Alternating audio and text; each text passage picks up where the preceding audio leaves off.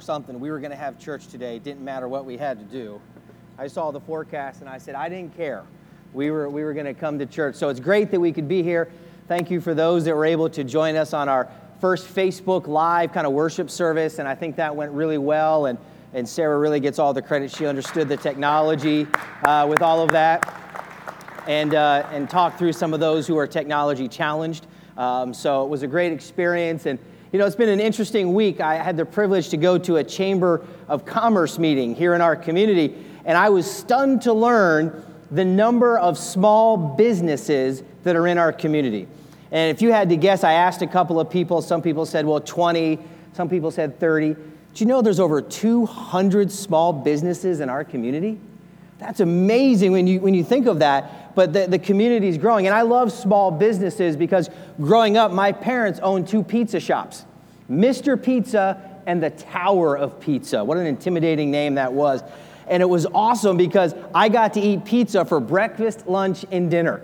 And you know, my dad would make the pizzas, my mom would sell the pizzas, I would do uh, the boxes in the back, and then I got to be able to put the sauce and the cheese on. So I love small businesses, and every small business is unique, every small business is different. And I found a couple of small businesses that maybe you've heard of, maybe you've used, but they were unique to me. For example, have you ever heard about Doggles? Doggles, D O G G L E S, makes sunglasses for dogs and this is a real business, they make over $3 million a year. And so there are dogs that are running around that have sunglasses on. And then there's Ship Snow, where people in the New England area take snow and ship it to people in other places who don't have snow. I think all of us could get in on that business right now and make a lot of money. How about Vitality Air? People in the Rocky Mountains get a bottle and they get air and they and they close it and they sell it for $17 a can around the world to countries that have smog problems and they make a ton of money. One of my favorites is called the anger room. This is a room that is set up that you get to come in with a baseball bat and just destroy everything in sight to get all your frustration out. And I see a lot of people going, Yes, I need that. I need that. So that's a great one. Uh, ship your enemy's glitter. Have you ever opened up one of those glitter cards and glitter goes everywhere and then you can never get it all clean? There's a business that if you've got an enemy, you can ship them a card of exploding glitter. And sadly, people are making a lot of money. Uh, ugly furniture. They build themselves as untalented people building ugly furniture that you can buy. And people are buying ugly furniture built by untalented people. Uh, crowd on demand that let's just say you want a crowd when you enter somewhere, you can call and you can have all these people just cheering you as you come into work or to school or to church. This is the ultimate ego boost that you can have a crowd. And then lastly, my favorite, I saw this on Shark Tank, so I know it's legitimate potato parcel. People are sending messages on potatoes through the mail. You get like 13 characters, and you can actually ship a potato through the US Postal Service. And so people are sending potato parcels, and they are making thousands of dollars. They got an investment on Shark Tank for that. It's crazy, all these small businesses. And the thing about all of those small businesses and any small business is you got to be all in. You have to be all in if you want to send potatoes through the mail or have exploding glitter or open a pizza shop or whatever small business is. You've got to be all in. You can't do it halfway or three quarters. And the same is true if we truly want to be a Christ follower. If we want to live out the great command to love the Lord your God with all your heart, with all your soul, with all your mind, and all your strength, we have to be all in. You know, we started last week on the, on, through the Facebook Live, kind of what does it mean to be all in and be a follower of Christ? We're going to be going through the Gospel of Mark all the way through Easter. And so last week we talked about how Jesus is approachable, how he, how he healed a man with leprosy. And so we're going to move on to chapter 2 um, here today. So if you want to open up your Bible, and I hope you picked up our sermon notes sheet as you came in. We want to encourage you, take notes.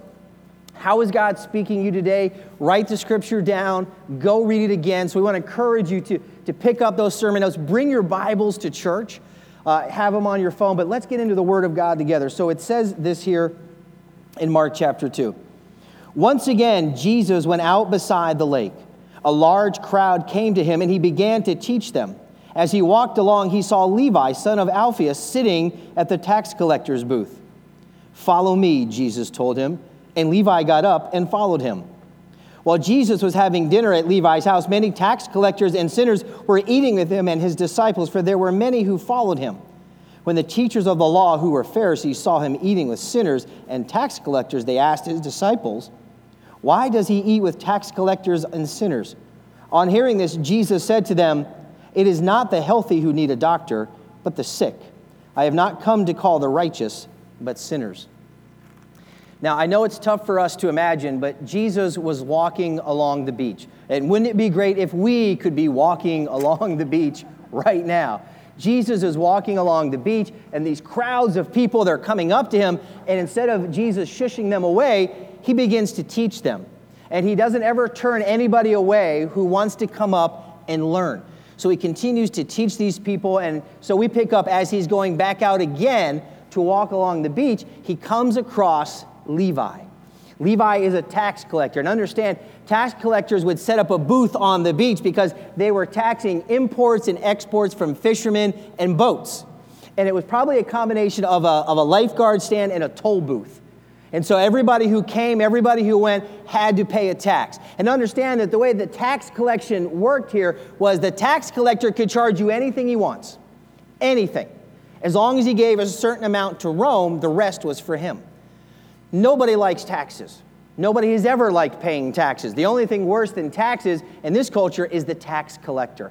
They were despised. They were despicable. They were selfish. They were considered traitors because they were taxing their own people because Rome had control over the Jewish people. And so these guys were making money off of their friends. They were excommunicated from the temple. They weren't allowed to in any way serve in a judiciary role, whether that was a witness or whether it was a judge or a jury. These were the most despised, despicable people you could ever imagine. They were vile in their community. And yet we see that Jesus has an encounter with him and says, Follow me. Why would Jesus go up to the most despised, most despicable, most selfish person you can imagine? Because Jesus seeks sinners. Jesus seeks sinners. He doesn't seek saints. He seeks sinners. He seeks broken people and selfish people and self absorbed people and people who are mean to other people. Jesus seeks sinners. And sometimes we forget that we are sinners and that Jesus is seeking us. He says he was walking along the beach, and when the crowd came to him, he said, Follow me. And what's so amazing in that moment is we see this radical obedience from Levi, who is also called Matthew. And we see that, that, that Levi has this moment that Jesus said, Follow me. And then radical obedience, Levi goes. Levi, it says he gets up and he leaves. And, and we need to think about that for just a second because Levi was leaving everything. He might have been despised and despicable, but he was rich. He was powerful. He was well known. He had, a, he had a reputation, whether it was bad. He was somebody. He had a nice house. He had money. He had all these things. And he said, I'm going to leave it all to follow Jesus. In this story in the Gospel of Matthew, it says that he forsook everything to follow Jesus. See, if you and I want to be all in, we've got to be willing to leave everything to follow Jesus. Matthew, or Levi left everything. He left his money, he left, he left his resources, he left his 401k, he left his stock investments, he left the nice car, he left everything to follow Jesus because he knew that following Jesus was greater than following the world. He knew that if he was going to be all in and follow Jesus, he couldn't have one foot in the world and one foot with Jesus. You got to be all in. It's like a small business. You got to be all in. You got to give 100%. My family and I spent every waking minute at these pizza shops without question because it was everything to us. It was our livelihood, it was everything. If we didn't do well at the pizza shop, we couldn't afford our house. Levi realized if I'm going to be all in, I've got to leave everything behind. And that's hard. That's really, really hard. Think of the story of the rich young ruler. He came up to Jesus and said, What do I have to do to gain eternal life. And Jesus says, Keep all the commandments. And he says, Oh, I did that. I want you to think about that. He kept all the commandments. He believed he was perfect. He believed that he never sinned. He believed that he never broke any of the commandments. Then Jesus says, Okay, okay, then go sell everything and then come follow me. And what does the text tell us? He left sad. He wasn't willing to give up his worldly wealth, his worldly possessions to follow Jesus. He had to weigh follow Jesus, follow the world. And he says, I'm going to follow the world. See, he wasn't really all in. We can be religious and not be all in. We can come to church and not be all in. We can be involved in church activities and not be all in. All in says, I'm going to re- have God rearrange my priorities. That's what Jesus did. He rearranged Levi's priorities. Levi's priorities, well, they were Levi. It was all about him. It was all about his time and his money and his stuff and what he wanted for his life. It was all about Levi. But when you're all in to follow Jesus, your priorities become Jesus' priorities. And that is so counterculture, especially to us today, because the culture tells us it's all about us. It's about our rights and what we want and what makes us happy. But if we're really going to be all in, and I'm not saying being all in church, I'm saying being all in as a Christ follower. I mean loving the Lord your God with all your heart, all your soul, all your mind. Then our priorities have to be Jesus' priorities. Because if our priorities are us, then we're not all in. And see, that's what Levi did. He said, I'm all in. He went from, from overcharging people for taxes. He's now a wanted man by the Roman government. He's a wanted man because he basically said to Rome, I don't care about you, I care about Jesus. And the Roman government would have come for him. So we have to ask the question what is Jesus asking you to leave behind to be all in? Or what is holding you back from being all in to follow Jesus? What are you still holding on to instead of saying, I'm to let it go and I'm to really be all in to follow Jesus? Because you can't do what I call the hokey pokey faith. I don't know if that's a Pennsylvania thing. You remember the game hokey pokey? You put your one foot in, you put your one foot out, then you shake it all about, you turn all around. Am I the only one who knows this game? Okay, I just want to make sure it wasn't just kind of a Pennsylvania thing. But we kind of have a hokey pokey faith. I'm in, I'm out, I'm in, I'm out.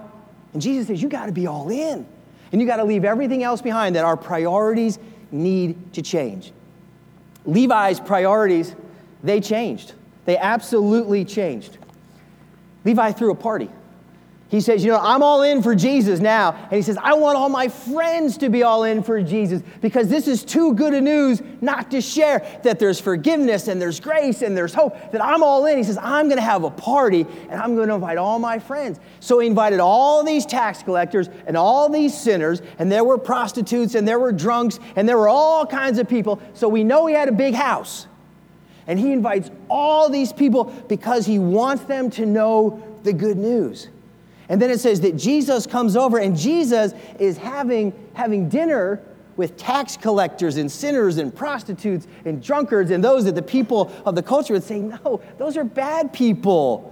You know, don't talk to them, don't associate with them. They're, no. So, why would Jesus associate with people that so clearly were not his followers, that were clearly not church folk. Because here's your second point Jesus loves sinners. Jesus loves sinners. And guess what? You and I are sinners, and he loves us. He loves us desperately, he loves us deeply. Jesus loves sinners. He seeks sinners and he loves sinners because he came to redeem sinners. And what we see is that, that Levi is all in and he understands that, that he didn't get Jesus to, to say, Come follow me because he was good enough. It's because of grace. You can't earn God's love, you can only receive it. It's God's grace. And so he said, I'm all in. And he says, If my heart is all in and my head is all in, then guess what? My home is all in. Isn't that how it should work? Like if we're all in, if we're like, I'm going to follow Jesus and my heart is for Christ and my head is for Christ, shouldn't our homes be for Christ? What does Joshua say? As for me and my household, we will serve the Lord. He said, My house is a place of ministry. My house is a place of hope. My house is a place where we will serve Jesus and praise Jesus. And what Levi said, Lord, my house is your house. And Lord, however you want to use my home, Lord, use my home for the kingdom. But sometimes our homes become our castle instead of His kingdom. How can we be all in when our homes are our castle and not His kingdom? See, Levi said, Lord, I want you to rearrange my priorities. I'm going to follow you. I'm going to leave everything behind. Lord, I want to be all in. And not only is my heart all in, but my home is all in. And Lord, however you want to use my home, use it.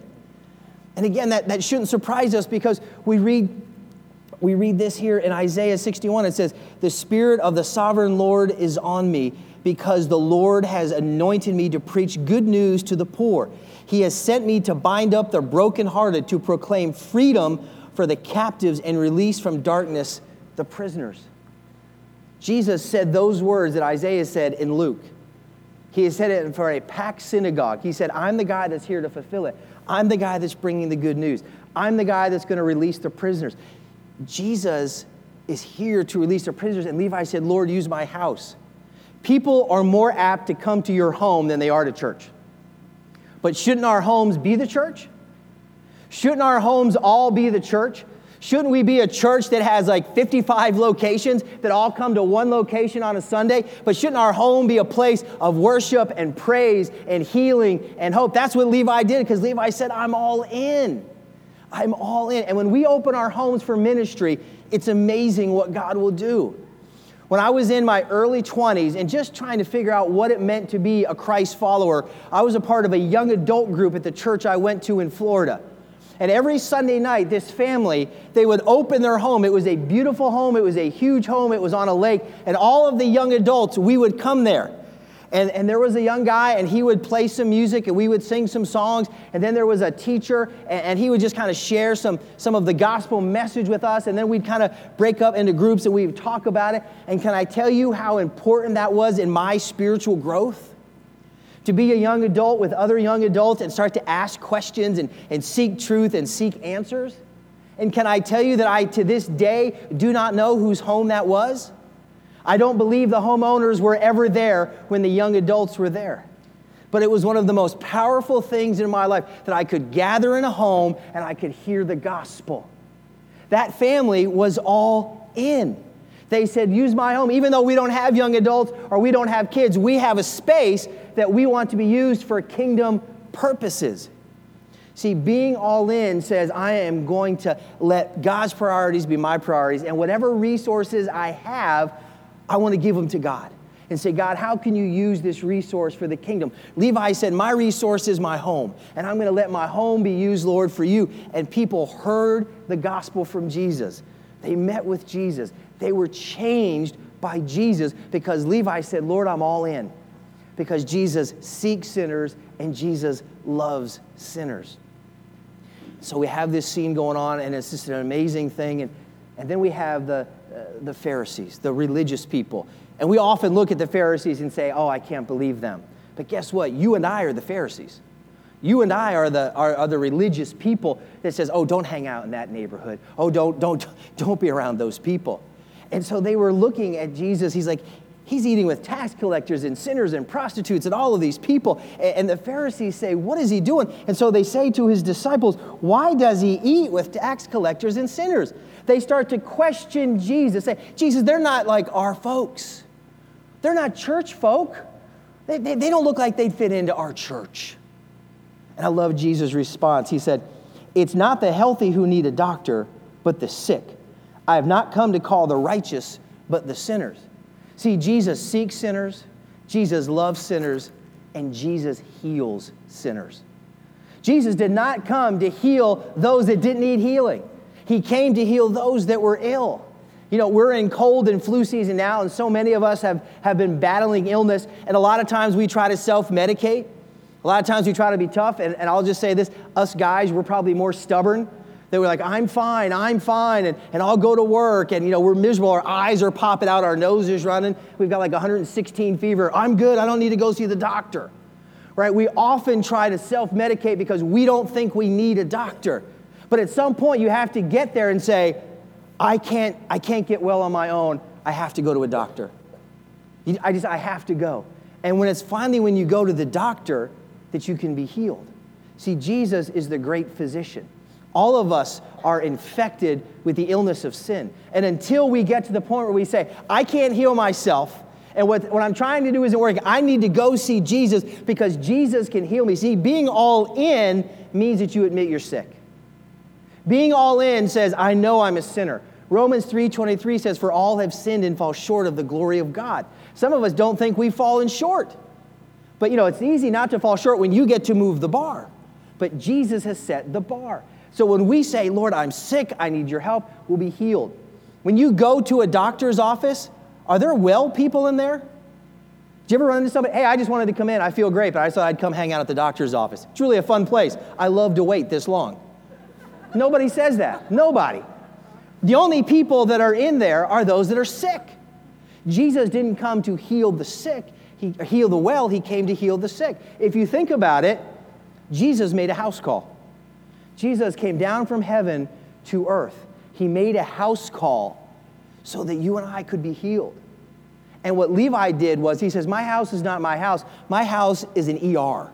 My house is an emergency room where I want sick people to get well. And the way that they get well is through Jesus. This isn't the first time we see this here in Mark's gospel. Remember when Jesus came over to Simon Peter's house? His mother in law was sick. And when word got out that Jesus was there, it says this that evening after sunset, the people brought to Jesus all the sick and the possessed. The whole town gathered at the door. And Jesus healed many who had various diseases. He also drove out many demons, but he would not let the demons speak because they knew who he was. See, everybody gathered at the door at Peter's mother in law's house because Jesus was there. When your house is a place for ministry, it's a place where people can come and get well. The word disciple means learner. But see, those who are disciples of Christ are more than learners, they're doers. There are those who say, I'm all in. And Lord, whatever resources I have, I want to give you. I recently saw a video of a woman, she's an author. Her name is Rosario Dawson.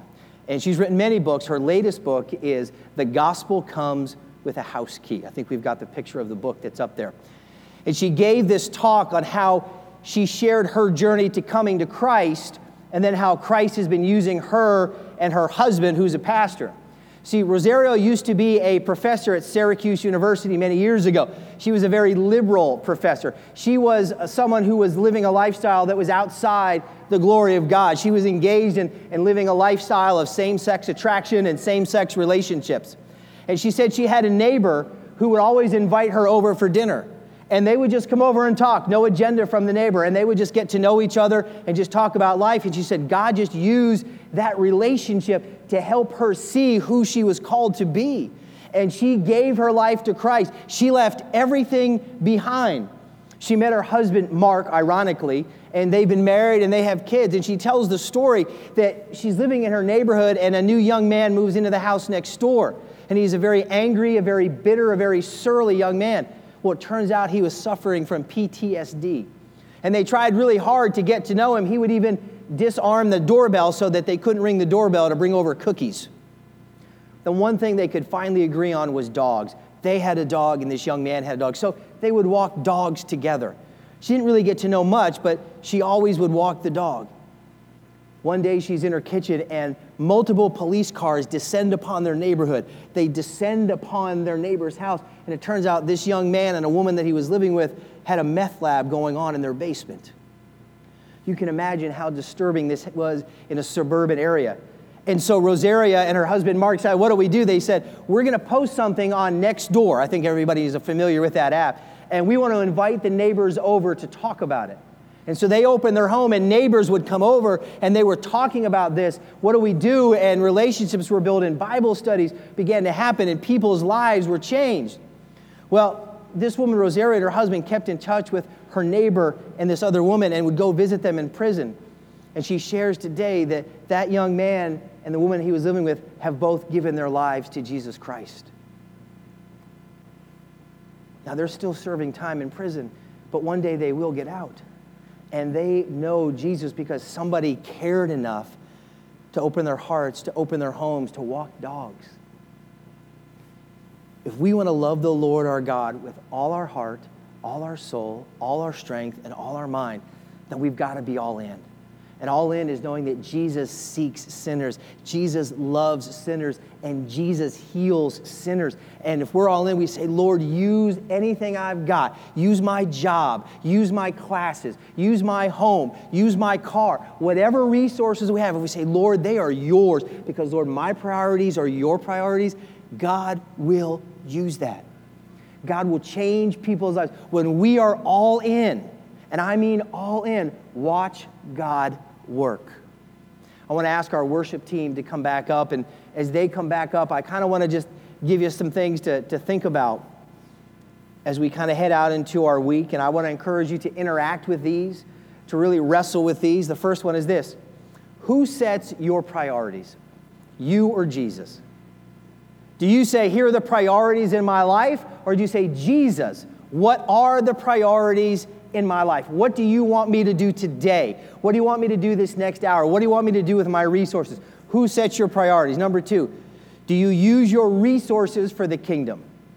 Whose kingdom are you building? Are you building Jesus' kingdom or are you building your own kingdom? Do you use all your resources to say, Lord, I'm all in. Maybe you've got talent. Maybe you've got time. Maybe you've got a gift with kids or a gift to sing or whatever. Are you using them all for Jesus? And number three, have you seen the great physician? Have you gotten to the point where you're done self medicating, trying to believe you're not that sick? Have you gotten to the moment where you can say, Lord, I am sick, I am infected with sin. Lord, I come to you. Will you heal me? And know that Jesus will. He seeks sinners, He loves sinners, He heals sinners. Amen.